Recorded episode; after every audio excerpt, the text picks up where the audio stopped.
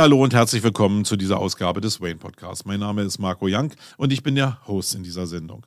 Heute geht es um ein Thema, das dreht sich rund um den Bereich Unternehmertum. Also genau den Bereich, den wir in der Schule nicht gelernt haben. Wir wollen alle Unternehmer sein, aber die wenigsten haben das gelernt. Manche haben so äh, BWL studiert oder haben andere Studiengänge, die einen daran führen. Manche haben auch in ihrer Familie schon Unternehmer gehabt, von denen man lernen konnte. Aber die meisten müssen das eigentlich im Doing lernen. Und das macht es ja nicht einfacher, wenn du nicht irgendeine Linie vermittelt bekommst, die an der du dich orientieren kannst. Das führt auch dazu, dass da draußen unendlich viele Freelancer sind, die sich über Coaching äh, eine goldene Nase verdienen. Das basiert zu großen Teilen darauf, dass viele Unternehmer in anderen Bereichen halt relativ ziellos sind oder immer das Gefühl in sich haben, ah, da muss es noch das goldene Nugget geben und mache ich alles richtig, etc. pp. Dafür gibt es ja diese Coaches, die dir dann mit 21 Jahren erzählen wollen, wie der Hase richtig läuft. Ja, das basiert genau darauf. Und ich will in dieser Ausgabe des Wayne Podcasts einen Schlüsselmoment in meiner Entwicklung als Unternehmer mit dir teilen. Und der ist jetzt vielleicht ein Moment, der von der Erkenntnis her bei dir sowas auslöst wie, äh, ja, warum weißt du das nicht? Bist du der Hirni? Äh, für mich war es aber wirklich ein Schlüsselmoment und ich erwische mich immer wieder dabei, dass ich jetzt gerade in dem Umbau der Agentur auch mich für die eine oder andere Seite entscheiden muss. Und so richtig stabil bin ich da nicht. Ich bin da noch auf dem Weg. Aber wichtig ist das Bewusstsein, genau für diesen Moment zu haben, den ich mit dir teilen will. Und um was geht es? Es geht um diese Floskel zwischen ich arbeite im Unternehmen oder am Unternehmen. Das ist ein ganz entscheidender Moment für mich als Unternehmer gewesen. Und das Verständnis dafür muss ich mir auch immer wieder auf den Unterarm kritzeln, damit ich daran denke, wo denn die Unterschiede liegen.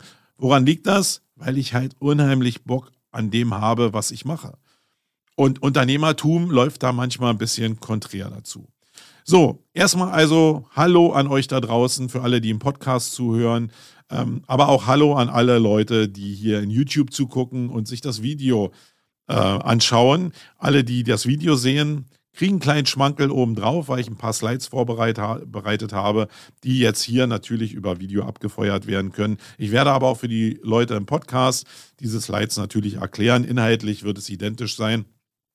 Aber es gibt einen Reiz mehr und dadurch geht es vielleicht ein bisschen besser in den Kopf. Ja, ähm, ja, lass uns doch einfach mal anfangen. Äh, ich starte jetzt hier mit den Slides.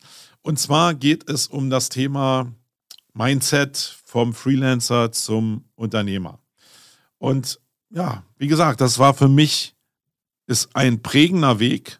Der ist immer noch prägend, weil ich glaube, als Unternehmer ist man nie fertig mit dem Lernen, sondern man lernt immer wieder in dem Kontext, in dem man sich gerade befindet. Und deswegen ist gerade dieses Thema für mich so aktuell, wie es schon lange nicht mehr war, obwohl ich dieses Grundverständnis schon vor vielen, vielen Jahren hatte.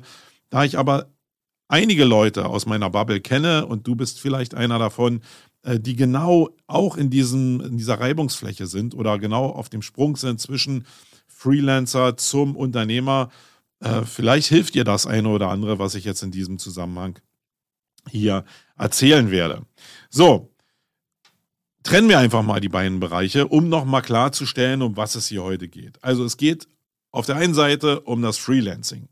In meinem Fall war es so, dass ich irgendwann vom Beamtentum die Entscheidung getroffen hatte, dass ich mich selbstständig mache, war auch schon vorher nebenberuflich als Freelancer unterwegs. Das heißt, ich habe 100 Prozent in meinem Unternehmen gearbeitet und habe zu 100 Prozent in oder an Projekten gearbeitet. Alles hing von mir ab, alles lief über meinen Tisch und meine Familie, mein Kühlschrank, mein Lebensunterhalt, meine Vorsorge, war 100% abhängig von dem, dass ich im Unternehmen arbeite und an, auch selbst an Unternehmen arbeite.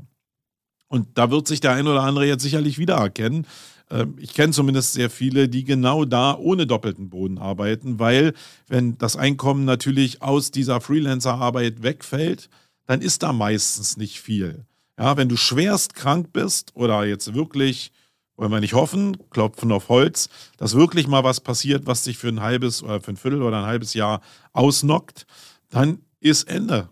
Ja, dann kommen über die Projekte vielleicht noch so ein paar Sachen, die man noch abschließen kann mit gutem Willen, weil irgendwelche anderen Leute dir vielleicht dann noch aus Mitleid helfen.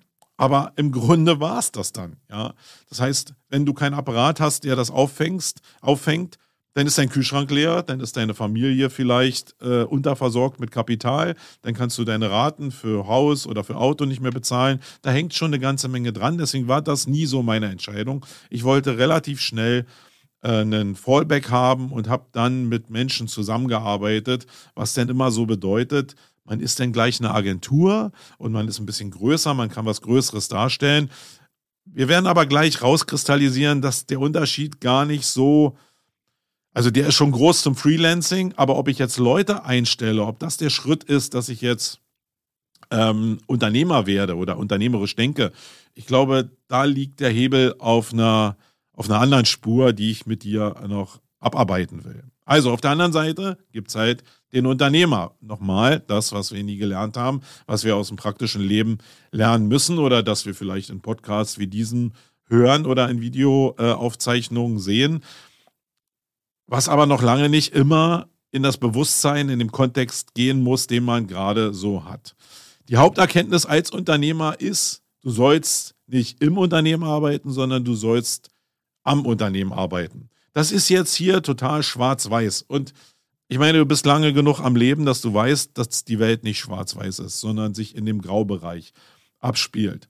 Sagen wir also mal, der größere Anteil, wenn du Unternehmer sein willst, muss dahin gehen, dass du am Unternehmen arbeiten kannst und nicht im Unternehmen arbeitest. Der größte Mindshift ist dabei, dass nicht du 100% an den Projekten arbeitest oder in den Projekten arbeitest, sondern dass andere in den Projekten arbeiten und du die ganze Sache nur koordinierst, in Anführungsstrichen, skalierst oder am Unternehmen arbeitest, um die Prozesse und Methoden dafür aufzubauen, dass du dann das Unternehmen vergrößern kannst mit den Angeboten, die du hast, wo andere an den Projekten arbeiten. Und jetzt geht es nicht darum, und das ist vielleicht einer der größten Missverständnisse, dass du immer Leute einstellen musst, um diesen Schritt zu machen. Nein, es geht um den Prozess, das Verständnis, dass andere für dich arbeiten. Das war für mich im Grunde der Schlüsselmoment. Trennen wir die beiden Sachen nochmal nach dem Stundenansatz runter. So als Freelancer, als Selbstarbeitender im Unternehmen hast du so ungefähr maximal 172 Stunden, glaube ich, im Schnitt zur Verfügung. Wir wissen alle, die 172 Stunden, da gehen immer noch Du musst den Rechner mal hochfahren, du musst mal ein Update machen, du hast Kommunikation, du musst Akquise machen, du musst Angebote schreiben. Also es gehen Menge, eine Menge administrative Stunden flöten und am Ende bist du vielleicht so bei 120 Stunden, die du noch selbst leisten kannst. Aber wenn du die mit einem Stundensatz von 100 Euro meinetwegen abrechnest, da kommt schon Geld zusammen. Also ich kenne viele Freelancer, die gut ausgebucht sind, die sich finanziell keine Sorgen machen müssen, ähm, abseits von dem, was das Fallback eben anbelangt. Du bist aber begrenzt auf deine Person. Du hast diese 120-172 Stunden, die du benutzen kannst und danach ist Ende. Das ist jetzt nicht was, was schlecht ist, sondern das musst du dir nur mal bewusst machen, dass es so ist, dass es endlich ist, weil du ja auch noch schlafen musst, weil du auch noch ein normales Leben hast. Ähm, du könntest jetzt natürlich noch weniger schlafen, du könntest weniger Zeit deiner Familie widmen, aber gehen wir mal davon aus, dass du acht Stunden einfach arbeiten willst. Ähm, dann hättest du die 172 Stunden. Ja? Also klar werden jetzt viele sagen, acht Stunden als Freelancer, völlig utopisch, alle arbeiten mehr. Na, dann sind es halt ein paar Stunden mehr. Ich glaube, darum geht es gar nicht, geht genau um diesen Mindshift. Weil auf der anderen Seite, wenn ich sage, dass andere Leute an Projekten für mich arbeiten, dann sind die Begrenzungen halt völlig andere. Ja, ich habe nicht mehr die Begrenzung in meinen eigenen Stunden, sondern ich habe die Begrenzung nur noch in der Anzahl der Leute, die ich akquirieren kann, für meine Projekte zu arbeiten, in dem Skill-Level, die diese Leute vielleicht haben und in der Verfügbarkeit, was auch in Zeiten von Personalknappheit natürlich ein Problem darstellen kann. Aber wenn ich das gelöst kriege als Challenge, dann ist eigentlich diese Sache so im Skalierungslevel. Also das, was viele immer erzählen, dass sie Unternehmen skalieren, das geht nur darüber, dass ich Wege finde, dass andere für mich arbeiten und ich in der Menge über die Verfügbarkeiten äh, wachsen kann. Und das ist schon eine ziemlich wichtige Erkenntnis, schon auf dem Level.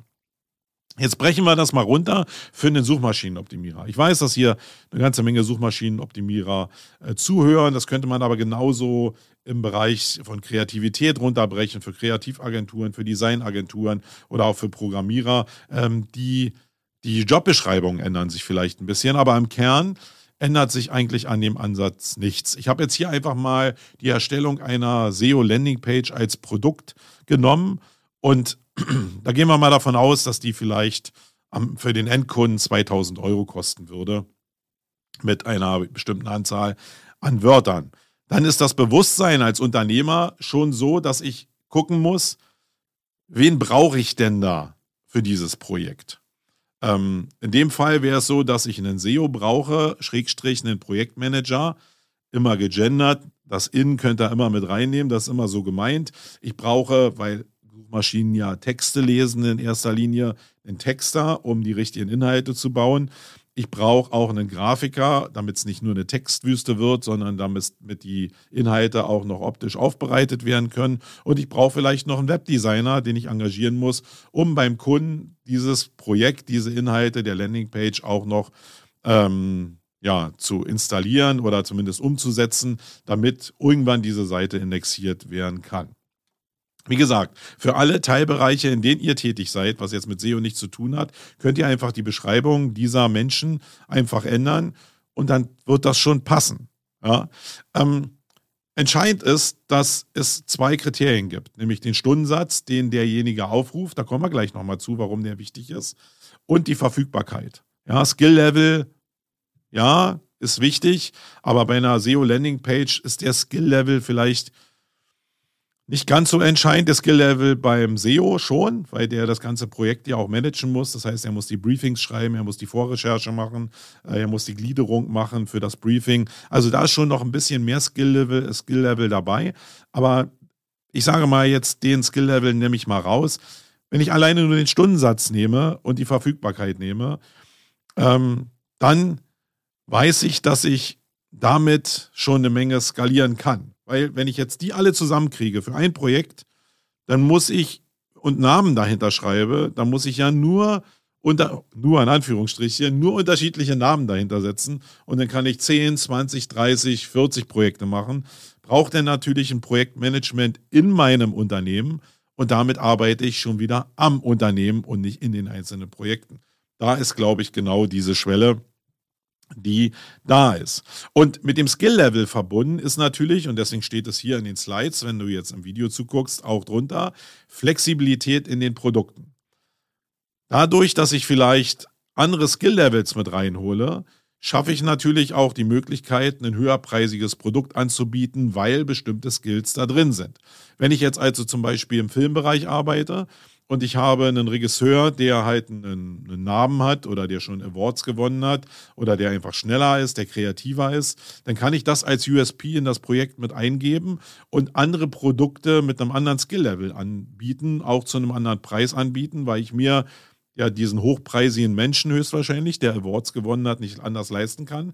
Aber damit habe ich eine größere Produktvielfalt, die ich natürlich vereinfachen muss, aber ich habe eine größere Produktvielfalt und das kann natürlich für den Markt angepasst sehr, sehr cool sein. So, über das Thema Marge kommen wir jetzt vielleicht an die Erklärung, warum das cool sein kann oder cool sein muss, auch so zu denken wie ein Unternehmer, wenn ich eine Agentur zum Beispiel aufbaue. Und das Hauptthema dabei ist Marge. Ja, wenn ich also davon ausgehe, ja, vom Grundsatz her ist das so, dass ich einen Einkaufspreis habe, einen EK und einen VK habe und alles, was dazwischen liegt, ist meine Marge. Jetzt kann die, wenn ich das, wenn ich sehr gut einkaufe oder schlecht kalkuliere, sehr eng beieinander liegen. Es kann auch so sein, dass ich vielleicht draufzahle, äh, was denn zu bestimmten Resultaten führt. Da kommen wir aber gleich nochmal zu.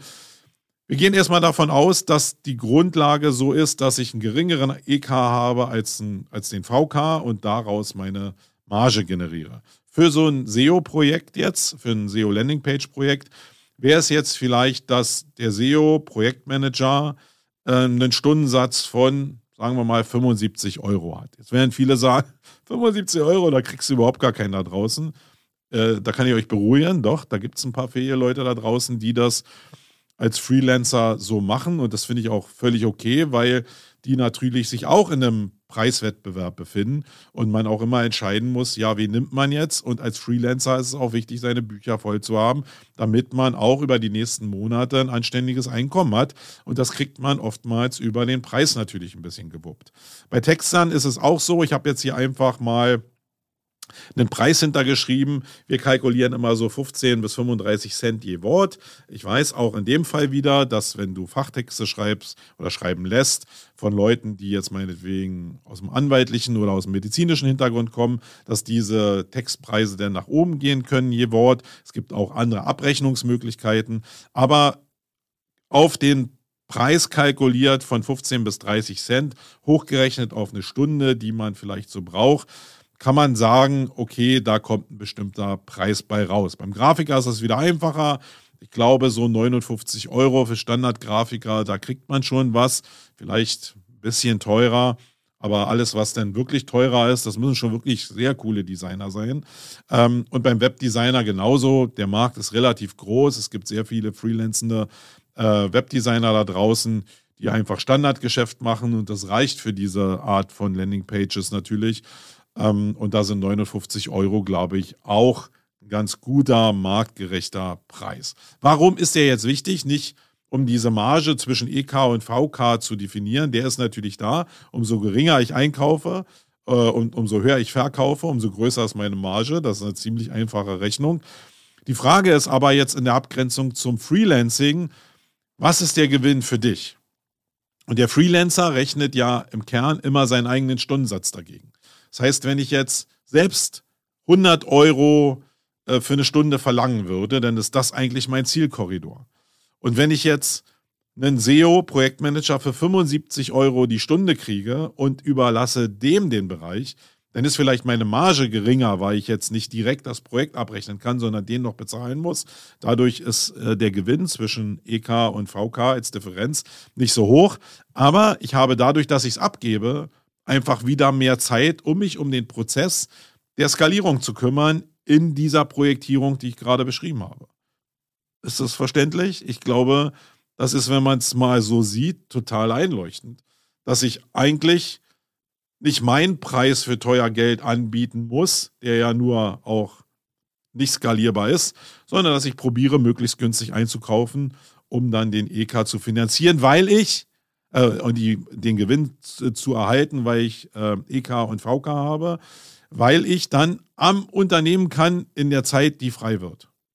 Das war für mich eigentlich, vielleicht war das genau der Mindshift, der eigentlich so klar war, dass ich dir da, dass ich mir damit die Freiräume als Unternehmer schaffe, weil ich andere Leute in die Projekte reinziehe.